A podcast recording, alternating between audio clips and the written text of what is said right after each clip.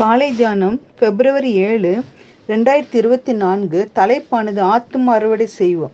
எங்கள் நாட்களை என்னும் அறிவை எங்களுக்கு போதித்தள்ளும். சங்கீத 90:12. 1846 ஸ்காட்லாந்தில் பிறந்த பிலிப் 1888 ஆண்டு தன் மனைவியை மறித்த நிலையில் தனது 2 குழந்தைகளோடு புதிய வாழ்க்கையை தேடி ஆஸ்திரேலியாவுக்கு இடம்பெயர்ந்தார். ஒரு வருடத்திற்கு அவர் தேடின வாழ்க்கை கிடைத்தது. அதோடு மாபெரு ஆன்மீக போராட்டம் என்ற எல்என்ஜி ஒயிட் அம்மா என்ற புத்தகத்தை படித்ததினால் செவன்த்-டே அட்வென்டிஸ்ட் சபையில் சேர்ந்தார். தனது வேலையை விட்டுவிட்டு புத்தக ஒளியும் செய்ய தீர்மானித்தார். கரடு முரடான சாலைகளிலும் புழுதி நிறைந்த தெருக்களிலும் பயணம் செய்து 1000க்கு மேலான வீடுகளை சந்தித்தார். அப்படி 1896 ஒரு தனிமையாக காட்டுப்பகுதியில் குடியிருந்த ஒரு விவசாயியை சந்தித்தார். டாம் என்று அழைக்கப்படும் அந்த மனிதன் மனைவி மரணமடைந்த சோகத்தில் இருந்த நேரம். அவர்கள் மரிக்கும் முன்பு டாமிடம் வாக்குறுதி ஒன்று வாங்கியுள்ளார். அதாவது இயேசுவின் 2ஆம் வருகையின் போது டாம் பரலோகம் வர வேண்டும், அவர்கள் பிள்ளைகளையும் கூட்டி வர வேண்டும்.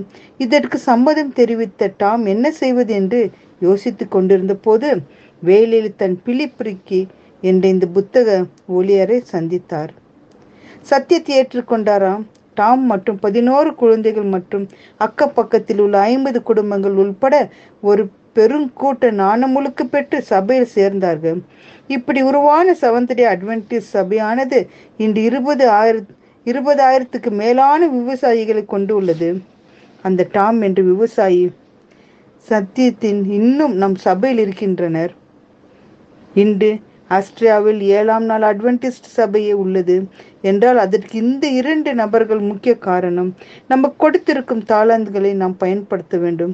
மிகுந்த பலனை காணலாம். புத்தக ஊழியம் ஒரு சிறந்த ஊழியம்.